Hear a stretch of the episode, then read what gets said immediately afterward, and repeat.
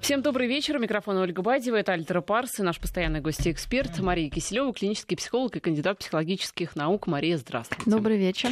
Наши координаты объявлю для ваших а, вопросов и комментариев. СМС-портал работает 5533 в начале слова «Вести». И наш а, WhatsApp и Viber плюс 7 903 170 63 63.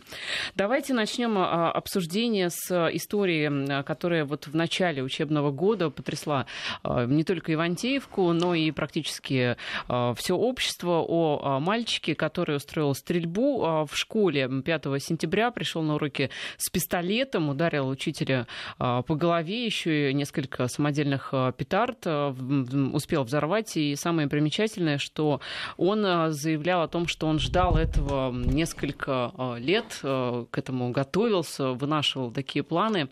Причем совершенно противоречивые комментарии приходят о личности самого мальчика. Кто-то говорит, что он был замкнутый, что кто-то над ним там смеялся, а кто-то говорит, что благополучная совершенно семья, и, в общем, а, были и друзья у этого мальчика. В общем, а, не до конца понятно, что его побудило, да, потому что, я думаю, только он на самом деле знает э, достоверно, что, собственно, какие механизмы в его голове сработали. Но такое произошло. И, в общем-то, а, у нас э, взрослые уже были замечены, в... мы не раз обсуждали эти истории, да, когда взрослые а, брали а, ружья и стреляли э, в прохожих, в каких-то там своих знакомых, да, вспомните тот же расстрел в Подмосковье и в Твери эту трагедию. Теперь дети, ну, действительно, дети даже, э, не знаю, там, подростки, девятиклассник, да, по сути, ребенок. Почему такое происходит? Всегда хочется, наверное, быстрого ответа и желательно... Быстрого решения. Так, быстрого решения, да. желательно, чтобы больше это не повторялось, и какую-то пилюлю всем выдать, чтобы для профилактики сделать как э, ну, прививку или некую вакцинацию народа. Э, но много раз мы уже действительно говорили о таких темах, когда мы пытаемся с точки зрения логики, здравого смысла размышлять о человеческой психики и ее срывах, а, забывая, что, безусловно, некий эмоциональный компонент является в некоторых а, моментах ведущим, и разум, а, собственно, отступает, и человек может, и реальность каждого человека уникальна. Что я имею в виду? То, что восприятие происходящего каждый человек имеет свое уникальное и действительно совершенно противоречивые данные мы слышим и о том, что с одной стороны, учителя говорят, что он был из первого класса уже странный, но его никто не обижал, не трогал, а учительница, которая пострадала, на самом деле была абсолютно бесконфликтным человеком и только с 1 сентября познакомилась с этим мальчиком. А, но, видимо, в его реальности достаточно было каких-то моментов, которые стали критическими, и он решил ну, совершить этот поступок. И здесь, конечно, в обыденном сознании возникает вопрос, ну, действительно, нормы. Потому что вот меня спрашивают, ну, он нормальный, то есть мы так пытаемся понять, На нормальный он уровне, или да. ненормальный. И получается, что какой-то, ну, конечно, мы тоже об этом говорили, основной критерий нормы это насколько это э, поведение социально приемлемо.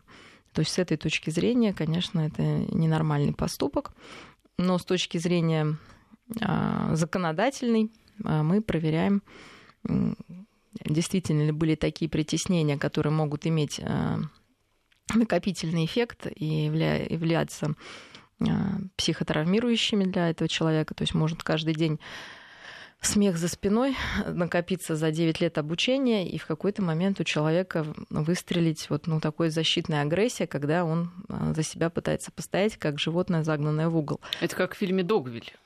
Да. Копилось, и... копилось и вылилось. Вот. А, с другой стороны, а, действительно очень интересная тема, и очень она глубокая и бездонная, и в этом, наверное, весь ужас для, для нас, для, ну, для всех, потому что знаете... предсказать это на самом деле очень сложно. Но э, что здесь э, нам говорит о том, что это... И что тогда, то есть мы проверяется, собственно, экспертизой, был ли человек меняем, то есть осознавал ли он э, последствия своих действий, осознанно подходил к этому. А, видимо, осознавал, потому что это была запланированная акция, и это была именно акция мести. То есть, если бы он не осознавал, то просто он ну, в силу, например, недостаточного интеллекта, собственно, что является препятствием к осознанию, это какой-то недостаточный интеллект, психиатрические заболевания, действительно именно психиатрические, это или шизофрения, эпилепсия, э, какие-то, ну, рассеянный склероз, например, какие-то очень серьезные заболевания должны быть. Либо должно быть такое состояние, но это да, состояние аффекта. аффекта, но мы понимаем, что основное, то есть определением состоянием аффекта является кратковременное и внезапное состояние ну, вызвано может быть, я опять же скажу, кумулятивным эффектом, то есть каждый день ему капли на мозг, и вдруг вот опять сделали замечание, вроде бы это ничего, но накопилось, но это кратковременно и внезапно, он дает, ну, грубо говоря, по голове учителю. Тогда это может быть как-то расценено как состояние эффекта. Ну, естественно, это все эксперты делают. Когда человек планирует, и он не находится в состоянии бреда, то есть можно предположить, что у него уже было какое-то бредовое расстройство, и он себе представлял, что учитель это там, не знаю, счастье ада, которое планирует, я не знаю, там Третью мировую войну, ее нужно уничтожить срочно. Тогда это тоже вот э, могло бы являться каким-то фактором, смягчающим его вину, ну, в понимании нашем. Ну, человек, ну, не понимал. Здесь мы видим все-таки, что были несколько ну, другая, другие обстоятельства. То есть есть особенности личности, которые не являются настолько критическими у этого молодого человека, чтобы отнести его и душевно больным. Вот. Но именно вот на эти черты э, чаще всего мы и не обращаем внимания. И поэтому и, и на подсказки, исходящие от этого человека, мы игнорируем. Ну вот министр образования а, и науки а, Ольга Васильева как раз, а, я даже не знаю, это камень в ваш профессиональный огород или скорее наоборот, это призыв вашего профессионального сообщества, сообщества психологов как-то что-то менять. Она заявила о том, что вообще это хороший повод задуматься о том, чтобы восстановить в школах институты школьных психологов по всей стране. Не, не на, на такой основе, да, где-то есть, где-то нет. Ну вот чтобы действительно это было. Конечно, это было бы здорово, но мы должны понять, что подростки и дети это, да и вообще взрослый человек не будет делиться абы с каким другим человеком просто потому, что он психолог своими внутренними проблемами. Так это и задача, наверное, психолога разговорить, нет? А, ну, это не значит, что каждый с ней справляется. вот поэтому где мы возьмем набирать. хороших психологов, и они, эти психологи должны иметь опыт работы, потому что если сейчас мы начнем их готовить и отправлять в школы, и, собственно, Но мне кажется, у нас То есть у нас уже было. популярная профессия. Ну, качественных, извините, к сожалению, очень мало. В общем, сейчас я скажу. И что, ладно, даже если мы представим, что есть такой опытный психолог, а это и таких людей мало, а, по закону к психологу можно идти с письменного добровольного согласия родителя.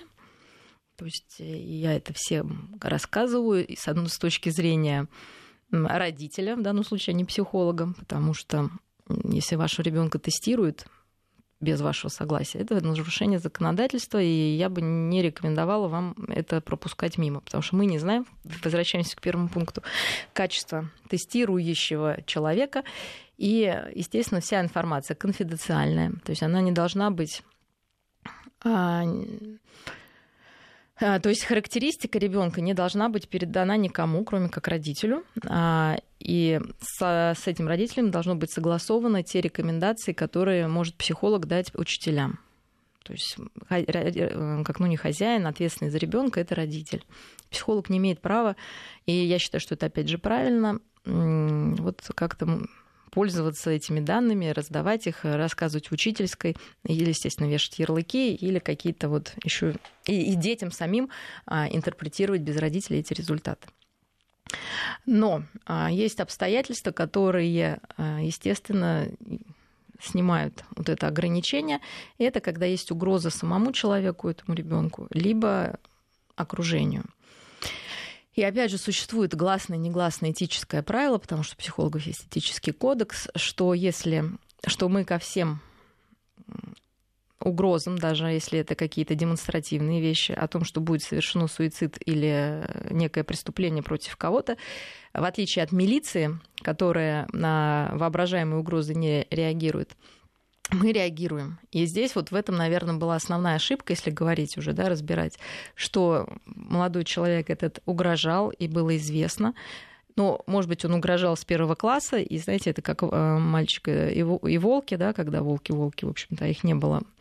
А, и уже в этот момент никто не среагировал. Но, к сожалению или к счастью, подсказки чаще всего есть перед трагическими случаями, но на них не всегда реагируют. А основной закон — это реакция. То есть а нужно кто был... должен был реагировать? Ну, прежде всего, родители потому что они ответственны за этого ребенка. Если они видят, что мальчик не справляется, что действительно а, на него и поступают жалобы.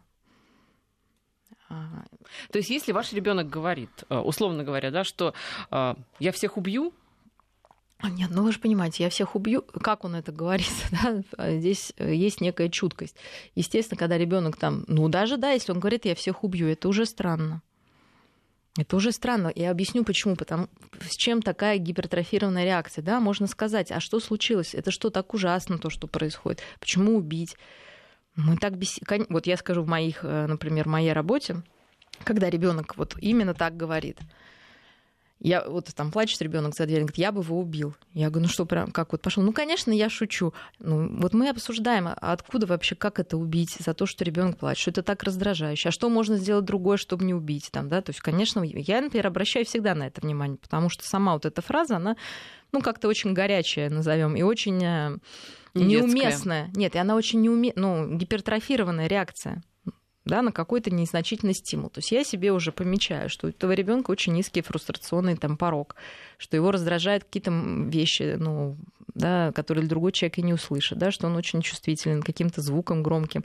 И вот у такого человека со временем может Понятно, 10 раз он потерпит, как кто-то кричит, на 11, ну, может, не убьет, но двинет или накричит. Да? Мы должны сообщить об этом родителю и научить этого мальчика, чем раньше, тем лучше справляться вот с этим гневом который, опять же, повторюсь, носит чаще всего защитную реакцию. Да? Ну, как вы дотронулись до горячего, вы одергиваете руку. У него вот этот звук, а, ну, например, плача в данном моем примере, ну, вот реально он ему по ушам вот так давит, да, что хочется вот, ну, как минимум заткнуть уши, как максимум уничтожить источник звука, не более того, ничего личного против вот этого ребенка.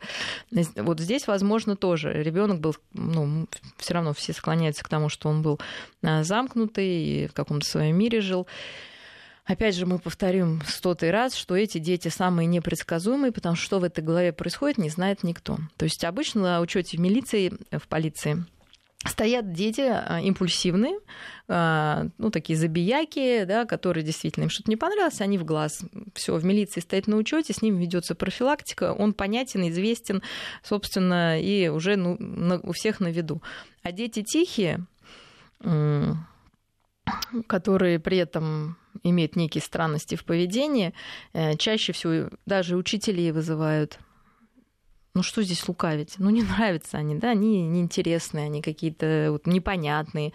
Э, и часто и учителя там могут сказать какое-то обидное слово этому ребенку, показывая пример всем школьникам, что это в принципе допустимо в школе. Даже если один учитель в школе позволяет себе унижение ученика, это для других сигнал, что вообще это приемлемо в данном учебном заведении. И, наверное, вот это самое главное, а, вот второе, да, то есть первое мы сказали, что нужно реагировать на все звоночки, связанные с угрозой себе.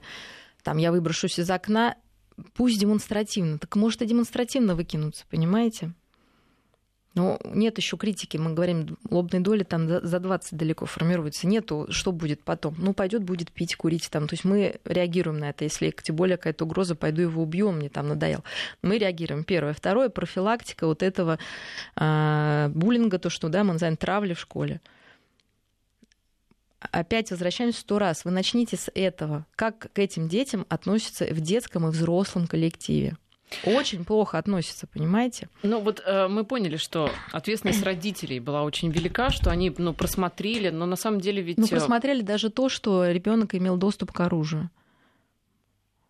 Как тем более знает, что ребенок у вас, у вас странный ребенок. Ну пусть он но... нормальный, но все-таки он необычный. Это очень показательно. Если родители не в курсе, что у ребенка оружие, или в курсе, но им все равно, значит уж они тем более не в курсе, а что у него в душе. Ну, а если в курсе, конечно. то им все равно. Здесь на самом ну, деле вот, все да, очень но мы родители не будем, я думаю, что у них огромное чувство вины и шок, поэтому мы, мы говорим сейчас, давайте как бы образно.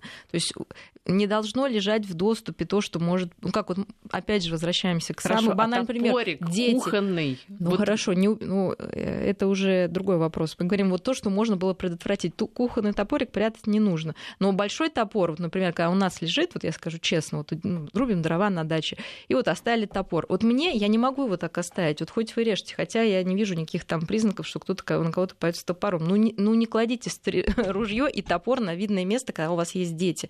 Так же, как вы не кладете, простите, таблетки, если у вас ребенку два или ну, от года до пяти. Вы же убираете их подальше. Почему мы оставляем какие-то опасные вещи, надеясь на что? То есть вот э, это, вот это простая профилактика. это ребенку, то, что можно делать. Мы надеемся на то, что ребенку уже не, не от двух до пяти, что ему больше, и он взрослый. Ну, вот сколько случаев, когда от двух до пяти находят какие-то травматы там и так далее. То есть э, вот если говорить, что можно сделать, вот это можно было сделать, а отреагировать на угрозы и, и понять, что происходит, как они травят. Может, действительно нужно было пропить какие-то не, не сильные лекарства, там, потому что, может, ребенка была и депрессия начиналась, и что угодно, подросток, у него буря гормональная еще внутри, ко всему прочему, он себя плохо контролирует. Плюс эти фантазии безумные о стрелках тоже да, должны напрячь. Почему стрелок? То есть от чего все происходит? Это все равно это от унижения. И говорю, в общем-то, Достоевского никто преступление никто не наказания не отменял. Кто это тварь дрожащая, либо право имея. Вот нам мотив есть. Почему он чувствует себя тварью дрожащей? Низкая самооценка. Как сложилась низкая самооценка? Вот мы с этим работаем. Мы не работаем и не говорим ему, людей убивать плохо. Я думаю, человек это знает, да. Это вообще не то, что нужно говорить мы говорим, а что ж так плохо-то тебе на душе? что тебе хочется убить, и как это сложилось, и как тебе помочь почувствовать Знаете, себя... мне кажется, вот в любой школе... Почувствовать себя без пистолета человеком. В любой школе есть а, так называемая, ну, условная дедовщина. Вот э, как это, любом... хочу сказать, не, во-первых, не в любой... В любом и... коллективе. Нет, и, и вот в том-то все дело. Мы так считаем, потому что мы считаем, что это норма. Не в любом. И когда она возникает, нужно это убирать. И опять же, повторюсь на опыт э, зарубежных стран, значит, если ты ударил первый, вообще ударил первый, ну, у меня ребенок ездил, например, в лагерь, тебя уволь... Ой, ну, увольняют, тебя выгоняют из этого заведения, не разбираясь, по какой причине. Ты не можешь ударить, да? Ты не... Потому что это запрещено в данном заведении. Если идут обзывательства, разбирается каждый случай. Неделю ребенок сидит, не выходит, ему есть наказание. И это разбирается. А у нас, я все равно буду это, к сожалению, пока повторять, а, издевательство некое, ну как вот просто у нас такие слова достаточно сильные, у нас нет э, легкого унижения, ну, унижения да, в школе а, отчасти оно присутствует, и оно является частью нормы. У нас очень э, высокий порог чувствительности к тому, что ну, как можно обидеть человека, а как нельзя. Это вот вы считаете особенность российских а я считаю, школ, что да. Да, я считаю, что нет, я считаю, что это есть везде, но особенность наших школ, то что это считается нормой. Почему? Ну, потому что, наверное, мы выросли из какого-то зэковского прошлого. Я не знаю почему. Но ну, Потому что это... у нас низкая культура, какая-то, наверное, отношение. Мне кажется, это у нас и в обществе, во взрослом, ну, естественно. Естественно, да? откуда же, конечно. Дети видят, как мама разговаривает с папой, что они там могут орать, там, дать в глаз, там. Слушайте, я вот недавно, да, был случай, ну, не будем, наверное, национально называть, ну, случай совершенно безобидный для определенных наций, но вот мне сказали, сказали слушай, вот, знаешь, вот приходишь, вот некие, ладно, будем сказать, некие семьи, и там а, мать всех хвалит. Вот у нее ребенок описывался, она говорит, ну, опи... ну, ничего, да, она сделала вид. Муж там, не знаю, носки разбросал, ну, она пошла тихо собрала, потом сделала замечание. А есть семьи, где все, ну, постоянно всех ругают. То есть муж плохой, ребенок там у меня дебил, и родители так и приходят на, например, на консультацию, они прям, они говорят, это нормально. То сидит ребенок, они говорят, ой, ну мой, ну, это, ну он же вообще, ну он же дебил, он же ничего не понимает, сделайте его нормальным. Вот, а вы спрашиваете, почему другие дети дразнят друг друга? Ну как? Потому что это нормально сказать кому-то дебил, там, не дружить с кем-то, отнять что-то. Это нормально. Основная какая реакция? Да, ему тоже в глаз. То есть, ну это же классика. Ну, я вас, ну, что... у нас в школе, я вас тоже рассказывал случай, когда папа говорил, что из тебя, вот, то есть уже мальчик перешел все границы, мы, никто его не может. Там он, я говорю, девочке руку вспорол ручкой, там другой дал сотрясение мозга портфелем. Он нормальный, как бы, ну, то есть у него нет никаких отклонений. Вот такой человек. И родители забирают заявление, потому что папаша там, ну, что-то там, какие-то 10 тысяч там им дает, я не знаю, какие-то копейки. Но я, то есть это самое ужасное. Я говорю, пока просто моему ребенку он не наступил на сломанный палец, из школы его не выгнали.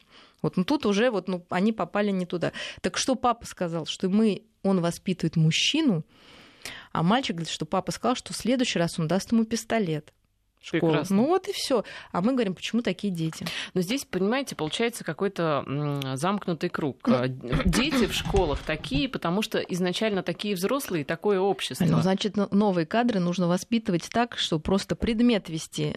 Нет травли в школе. И у учителей уже молодых, ну, сейчас прекрасная молодежь, как ни странно. Вот она как-то, знаете, видимо, вот кто выжил, тот выжил, да, и, ну, ну, конечно, я не говорю, что там 100%, но очень много стремящихся восприимчивых э, молодых людей, и в том числе, я уверена, и в педагогическом вузах, значит, ведите предмет, что это невозможно.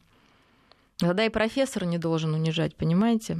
Значит, ну да, вот пожилой профессор, вот мне приходят и говорят студенты, у них началось с того, что вот пришли не будем называть вузы, чтобы никого не компрометировать. Ну, в очень хорошем вузе, я бы сказала, одном из лучших пришли студенты, они готовились, поступали, бюджет, сдали на пятерки, все. Им сразу сказали, вы идиоты, вы ничего не читали, да вы такое поколение, и они вот приходят, и вот у меня следующая баба, у них шок.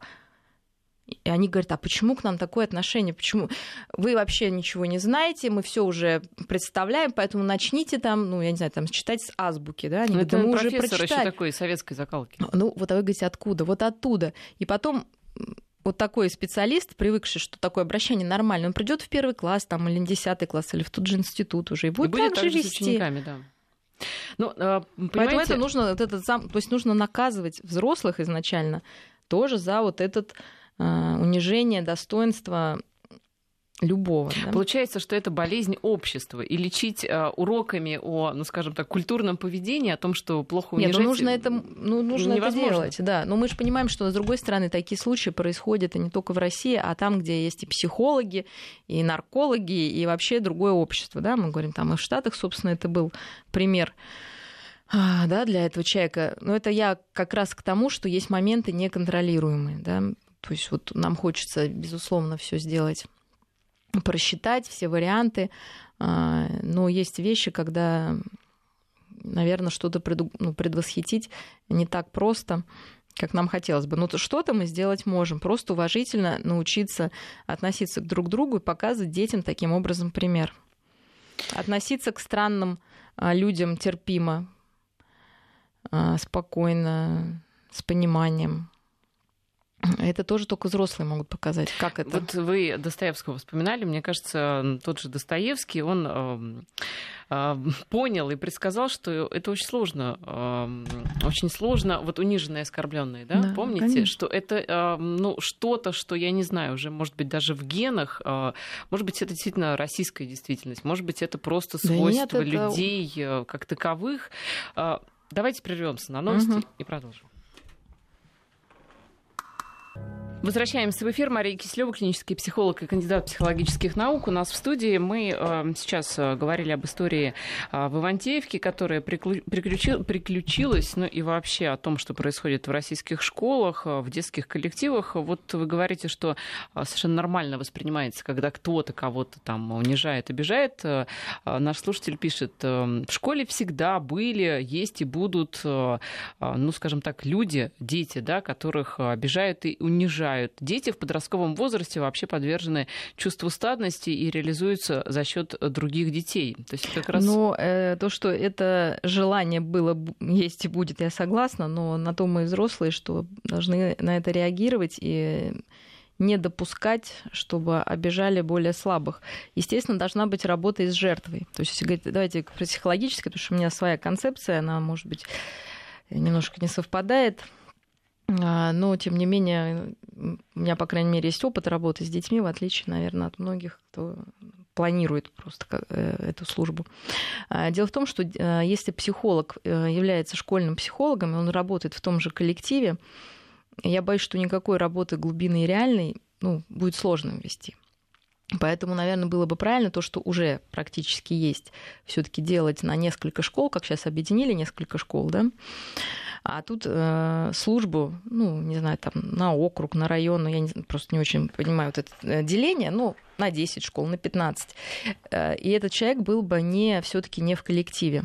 Потому что даже по моей работе, по опыту работы в больнице, когда ты говоришь, что ты приходящий психолог, с тобой лучше беседуют, чем когда э, пациенты считают, что ты такой же врач, как остальные, значит, ты будешь это обсуждать. То есть, ну, есть еще такая паранойя, особенно относительно психологов, особенно относительно подростков, потому что они не хотят, чтобы эти данные были вынесены, ну, с кем-то обсуждались убеждать их на уровне там, логики, как мы понимаем, бессмысленно. И, конечно, в основном это больше какие-то групповые занятия, если мы берем. Опять же, поставить каждый психолог. Во-первых, психолог нужен не всем, назовем так. А, кому-то он нужен просто для развития каких-то дополнительных компетенций, там, выносливости к экзаменам, вот это все, да, так, то есть это совершенно нормальные а, детишки, а, но которые тоже желают просто быть компетен... психологически компетентными, эмоционально компетентными. А есть детишки действительно более сложные, которым нужно вот снимать стресс, как-то научить их этому, научить их тактикам совладания со сложными ситуациями, научить их коммуникативным каким-то приемом, как подойти спросить, как реагировать на обиду. И этому можно обучить. И действительно есть еще более глубинная работа, когда ребенка можно ну, или нужно вести в течение всего учебного процесса. То есть если это мы говорим о ребенке необычном, с какой-то акцентуализацией характера, то есть там ярко выражен определенный набор черт, а, его нужно вести в течение всего школьного периода. Вы не можете его там два месяца с ним позаниматься и бросить. Это даже будет, с одной стороны, где-то вредно, потому что только установится контакт, если было доверие, ребенок научился, например, делиться своими переживаниями вот с этим как конкретно психологом, который заменяет в этот момент маму, друга, всех, ну, в кавычках, безусловно. Но он может туда принести, как в контейнер, а, как в мусорку, все свои а, тревоги и обиды, и потом его бросить. Но это опасная история. То есть мы не, для кого-то, это я еще раз повторюсь, просто дополнение к уже существующим нормальным привычкам, а для кого-то это ведение всю, ну, всю жизнь, возможно, вот вообще всю жизнь, пока человек не, пока у него внутри не вырастет а, вот эта опора, которая, ну, к сожалению, она не у всех есть, тем более у подростков, у которых идентичность только формируется. Поэтому много можно давать рекомендаций, но сейчас мы слышали про ураган, вот считайте, что психика, она где-то как ураган у некоторых людей. То есть вот все, что мы можем сделать, это подготовиться к тому, что вот он придет, или отойти в сторонку. То есть ну, просто не стоять на пути, а если ты уже стоишь на пути, ну, это относиться к этому вот так да, и не пытаться логически как-то все это выстраивать, потому что это бессмысленно в данный момент. Просто нужно спасать свою шкуру и все. Вот у нас спрашивают, а почему бы не вести в учебных заведениях уроки изучения уголовного кодекса с картинками тюремной жизни, с рассказами очевидцев Ой, ну этой этому жизни? мальчику это вот, конечно, для социопатов, если, ну, это другой типаж, к сожалению или к счастью, этот молодой человек, я так предполагаю, э, то есть для людей соци... ну, такой социопатической направленности, естественно, есть один только эм, путь себя контролировать, потому что своей, назовем, силы воли нет, это страх, страх наказания. Вот. И, конечно, тогда есть сильнейший, тогда нужно, тогда к этому ребенку будет ходить участковый и пугать его страшными историями о тюремной жизни. Хотя, возможно, для кого-то это будет и привлекательным. Вот к этому мальчику, если бы ходил участковый, ну ничего бы не изменилось, понимаете? Потому что он вообще не, не за этим, он вообще как бы, ну, то есть он вообще по другой части. То есть ему нужно было самоутвердиться, пусть ценой там тюремного срока. Будет ли он жалеть? Не знаю, если работа будет с ним сейчас вестись не уверена. Я думаю, что он жалеет, что как-то он мало прославился в Корее. Да, он несколько лет же готовился. А вот, вот какая-то ерунда получилась. Да, а, вот еще сообщение. Меня воспитывали так, чтобы я заступался за слабых, а, своих пытаюсь воспитывать так же. Получается, с трудом надо начинать каждому со своими детьми разговаривать. Ну, это, конечно, Безусловно. идеальный путь а, начинать с себя и своих детей. Конечно, второй вариант это заступаться за слабых. Ведь, естественно, как вот сейчас все говорят, в школе есть хулиганы, есть жертвы. Вот опять же, если школьная служба психологическая работает, неважно, она в школе или приходящий, и тот и другой ребенок попадает под под контроль. То есть кто является в группе риска? Импульсивные дети. Мы их учим одному. Дети жертвы. Почему он жертва? Почему он решил, что над ним можно издеваться? Когда у меня, опять же, дети э, в семье дерутся, я ругаю и того, кто, ну, как сказать, разбираю полет, тот, кто ударил, и тот, кто позволил. Ты чего позволяешь? Почему это такое вообще? Почему тебя кто-то может вот с тобой так обращаться? И ты считаешь, это норма. Это не норма. То есть мы это просто вот колотушкой детям везде вдалбливаем. Естественно, всегда учим заступаться за слабое. Это тоже вариант, чтобы в детском коллективе было некое равновесие. И, возможно, таким образом регулировать ну, вот, ну, вот эти процессы детские, безусловно, очень сложные. Уже приводила пример. Были на подводной лодке месячник, а, ну, как сказать, ну, дружбы в коллективе, на подводной лодке, взрослые мужики, которые, извините меня, отвечают за всю нашу безопасность. Они учатся. Вы где-нибудь видели в школе месячник дружбы? Я не видела. Они учились дружить друг с другом? Как решать конфликты, да, что сделать, конечно. И, и просто, что, и просто я знаю, делать добрые дела друг другу. Они говорят, у нас каждый месяц какой-то, конечно, там психологи с ними работают. То есть это взрослым людям, понимаете, помогает. Не, ну на подводной лодке, конечно, нужен ну, психолог. понятно, да. С одной да. стороны, да, он с ними не плавает. Естественно, не ходит в плавание. Но я имею в виду, что компетенции не хватает и взрослым людям в сложных ситуациях. А у детей они только учатся, у них постоянно сложные ситуации. И действительно, может быть, раньше было легче, потому что была возможность э, жить не в виртуальном мире, как сейчас живут, а просто побегать по улице, да, и вот это вот напряжение снять. И больше было общения, можно было там... Вы знаете, когда люди вот из маленьких, там, ну, из деревень приезжают, вот очень даже странно, ну, детишки, я имею в виду, с отклонениями, они там вписаны в социум, потому что там более принимающая среда. То есть там каждый, ну ты сума, ну как бы если ты как человек, ну он смотрит, ну он пастух у нас, он нашел себе место, а в, в городе в большом ты не найдешь себе места, понимаете, если ты немножко как бы отличаешься. И родители не знают. Они хотят из аутистичного ребенка сделать спикера. Отличная история, просто мне всегда хочется сказать. Или из э, интроверта экстраверта. Но просто не все мы можем изменить. Некоторые вещи приходится... А, а что-то можем, да. Если человек импульсивный, он останется импульсивным. Он даже, не, как они говорят, считай до 10, а он не может считать до 10. У него диагноз, ну, в кавычках, у него особенность. Он И импульсивный. Что? Вот что импульсивный? Считай до двух. Так. Начни до двух, понимаете? Так. Уже проще. Потому что если считать сразу до десяти, не получится никогда. И мы должны понимать, что... Но ну, он досчитает до двух, и дальше пойдет ураган вот, слушайте, свой нет. нести. Вот даже если он досчитает до двух, уже станет легче. Что касается, а, вот на самом деле, мне кажется, каждый, кто обижает а, слабого, издевается над кем-нибудь, должен подумать, что о том, что этот слабый а, где-то там, из-под тяжка, может это все накопить и потом это вылить, неважно, на вас, на ваших близких. Потому что действительно есть такой эффект, что вот люди, которых притесняют, унижают, они молчат, Слушайте, молчат. Я считаю, что надо начать с другого. Просто зачем, почему тебе нужно обижать? Вот, я об этом тоже хотела спросить. А почему? Ну, потому что сам ты такой же вот, понимаете, униженный, оскорбленный в душе. И ты можешь повысить свою самооценку, только видишь, что другому плохо. То есть он выносит свою боль, вот этот стоит мальчик и мучается, да, которого пыняет, там шпыняет и скидывает с этого. Вот ему плохо. А у этого такое на душе, но он не знает, как и кому это рассказать. Почему плохо? Потому что, может, дома, я говорю, к нему так относится. Ну, или вообще какая-то сейчас полоса в жизни не та, там, ну, накатила, там, ну, по-разному, да, бывает. То есть, и когда мы видим, что другой мучается, вот эту боль мы как бы свою душевную видим, вынесенную из себя, да, то есть мы смотрим на это, ну, это люди садистического склада, да, и они смотрят на эту боль, и им становится легче что вот другому плохо, и как будто своя боль ушла в другого. А люди, наоборот, такого мазохистически депрессивного склада видят чужую боль. Вот, например, психологи очень много депрессивного склада. Они опять же видят, как бы, если они не проработаны, в этом свою душевную боль и хотят пожалеть. Да? Вот два разных типа людей. Да. А, в общем, а, история... А кто-то вообще ничего не видит, понимаете? Ему вообще все по барабану. Легче такому человеку или сложнее, неизвестно. Поэтому идеальных вариантов нет. И человек сложное существо. Опять же говорил, сколько бьются над э, интеллектом искусственным. И в чем основная загвоздка? В чем? Что компьютер может просчитать все ходы, но решение он принять не может и никогда не научится, потому что в решении два компонента недоступны компьютеру. Это эмоции, а на них настроена мотивация.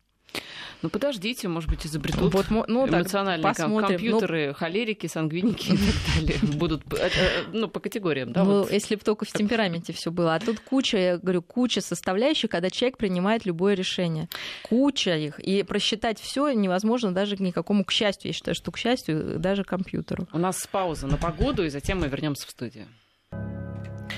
Возвращаемся в эфир. Мы еще хотели поговорить о недостатках. А, в принципе, вот э, есть люди, а, а есть недостатки.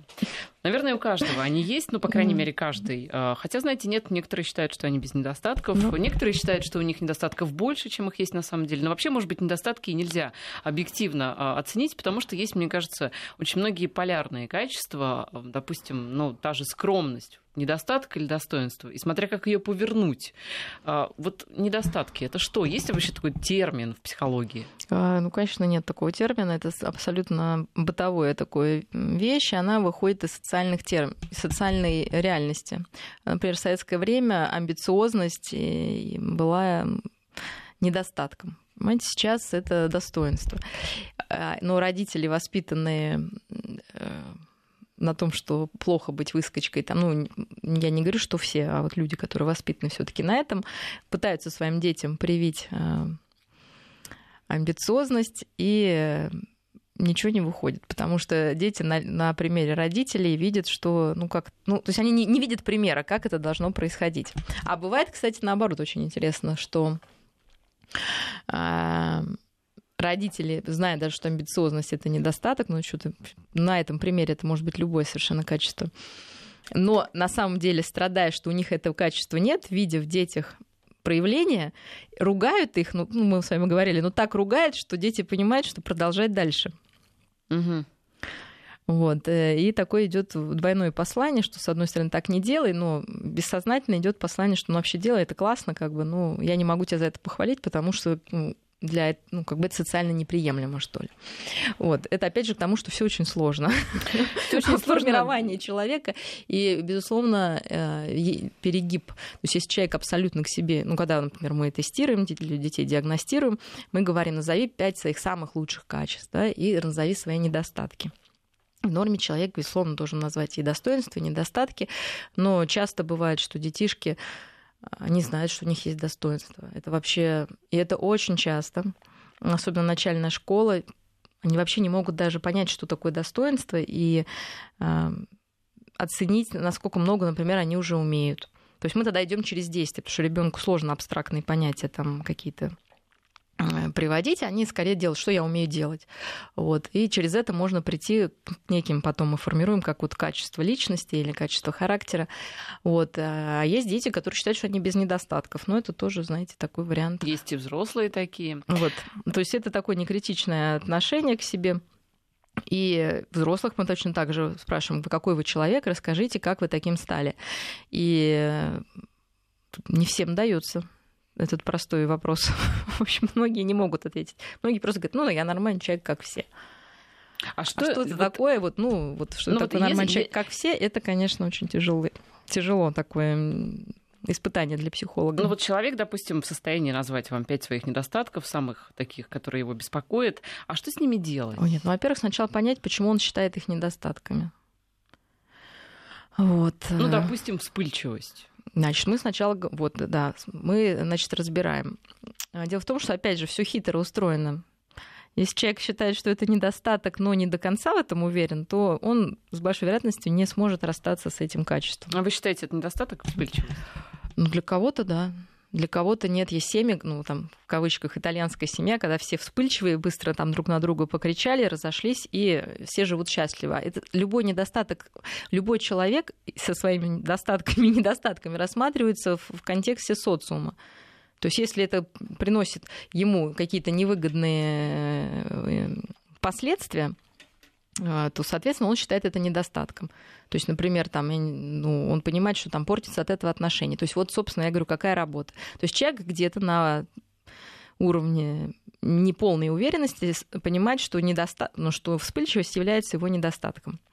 Вот тогда он самостоятельно или с психологом пытается понять, в чем негативные последствия этой вспыльчивости.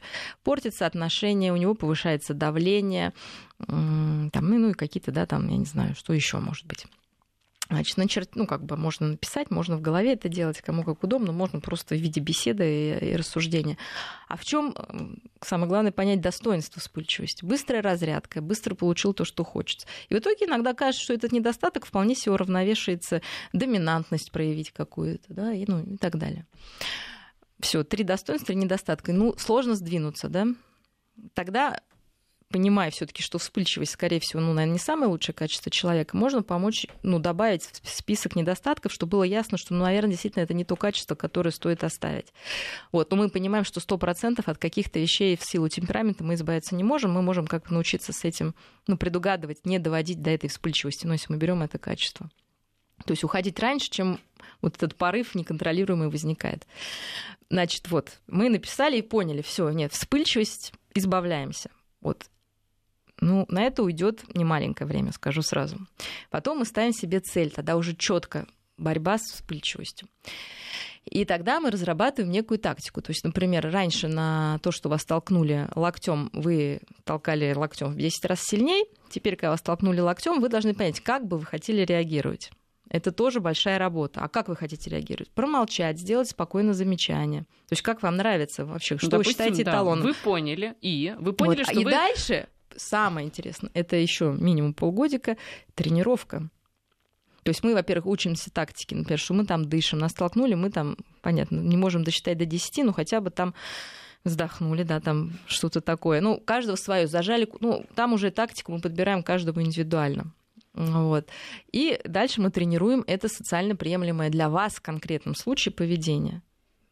Ну, уйдет там от трех недель минимум, да, до бесконечности в зависимости от того, как вы будете откатываться на предыдущие стадии. Особенно ну, а на первый, что в какой-то момент вы поймете, что нет, все-таки вспыльчивым быть классно. Не буду вот, избавляться. Вот смотрите, а плюс-то вот этого всего вы подавляете в себе эмоции. Нет, вас... почему мы, не подав... а мы ничего не подавляем? Мы, значит, подавление эмоций это когда вы говорите, когда вас столкнули, вам это неприятно, вы говорите, ну, ерунда, мне приятно. Вот это вы подавляете эмоции. А когда вы говорите, мне это неприятно, но это не конец света, я от этого не разрушусь, вы можете человеку сказать, вы знаете, мне неприятно.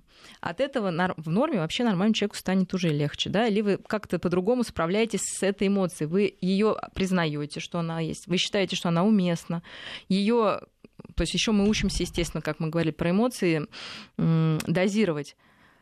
То есть это не ужас, ужас, ужас, ужас, да, это неприятно. И тогда эмоции мы ничего никуда не складываем. А что обычно происходит? Нам неприятно, правильно, а мы делаем вид, что нам приятно. И поэтому, когда десятый раз вот этот кумулятивный эффект нас толкает, у нас уже ужас, ужас, ужас. А в чем ужас? Потому что был маленький угу. ужас один раз, второй, третий, он вырос в огромный кошмар. Ну хорошо, вы признали, что а, вам неприятно, когда вас толкают, вы, а вам хочется толкнуть в ответ, потому что вы вспыльчивый, и что? А нет, дальше вы должны да, подавить нет, а дальше, это желание. Да, мы, мы учимся да, это желание перерабатывать в другое. Собственно, э, в человек это такое компромиссное, скажем, существо между социально приемлемым и желаемым. А, ну, вот, смотрите, да, у вас без компромисса всё... невозможно, да, если вы считаете себя человеком. И опять же, задача, например, психологической работы. То есть есть люди, которые очень сильно задавлены социальными ожиданиями. И у них возникают соматические заболевания. В общем, они все делают как положено. Вот. А есть люди с другим перекосом. Ну, большинство людей как раз в серединке, они более гибко подходят к своим потребностям и к социальным нормам. То есть где-то они их нарушают, да, не так ригидно эм, а, действует, а где-то они позволяют себе разрядиться и говорят, что какого ты меня толкнул. И ничего страшного нет, если это для вас не является проблемой. Потому что, опять же, мы возвращаемся к пункту один. Для вас это проблема, либо не проблема. То есть, если вам легче вспыльчиво ответить и про это забыть, значит, для вас конкретно это не недостаток. То есть мы возвращаемся в пункт один, понимаете? То есть все идет от пункта один. Для вас это недостаток или достоинство? Да, если вы не хотите бурно реагировать и а, агрессию тогда проявлять идет... в ответ, то... Да, то есть я говорю, тогда мы раз... понимаем. Сначала мы учимся понимать, почему это так обидно, что вас столкнули. Да? Там, ну, в общем, там огромное... Но вы это все это... поняли, но у вас я говорю, кипит дальше... гнев. Вот он кипит. Но он не будет кипеть, если вы понимаете, что это не против вас, это случайность. А Или если что вы просто устали. Вас? А если это против вас? Значит, против вас защищаетесь. То есть толкните в ответ. Ну, иногда может и так быть. Понимаете, нет, нет универсальных ситуаций. Но я еще раз повторюсь, что в норме человек все-таки научается свое какое-то поведение контролировать и получать удовольствие от этого контроля. Собственно, это происходит как вот к начальной школе, да, когда у детей появляется ощущение контроля над собой. И любой спорт, если вы хотите сказать, как научиться, отдавать детей серьезно в спорт. Ну, я не имею в виду серьезный спорт в профессиональный, но так, чтобы там была нагрузка, и ребенок мог научиться ее преодолевать. И учиться, учился радоваться этому преодолению. Там сесть на шпагат, больно, но я сяду, да, то есть вот это преодоление, оно должно э, войти в норму. Вопрос, и, а... и от него должно быть, э, собственно, удовольствие. И оно у многих есть. Мне кажется, должно быть э, во благо в том плане, что вы не должны ничего в себе э, задавливать. То есть вы преодолели там, условно говоря, как-то задавили свой гнев, вы преодолели якобы его на самом деле, где-то внутри у вас он остался. Нет. Или ну, такого не Нет, или если это вы, как сказать, человек э, ну, вот понимаете, это долгая работа. это не за один день, потому что все приходят и хотят сделать быстро. То есть в итоге, в какой если вы будете действительно идти к своей цели а, и постоянно над ней работать, вы научитесь не реагировать бурно на какие-то вещи, если для вас это проблема. А если это захотеть сделать на щелчок, если это, а это глубокая проблема, ну не получится. Так же, как вы хотите, если вы хотите, ну, самая опять моя аналогия, похудеть. Есть экспресс-диета, да. Ну, вы похудели на 3 килограмма, поправились на 5. А если вы решили вести здоровый образ жизни, не говорю там, что там себя истязать, а просто нормально питаться и потреблять калорий э, столько же или чуть меньше, чем вы их тратите всю жизнь, то вам будет, собственно, отлично. Так да. и с психологической жизнью. В общем, Экспресс-метод, он очень быстро уходит на нет. сложно. Спасибо, Мария Киселева. Но возможно, это самое главное. психолог была у нас в студии.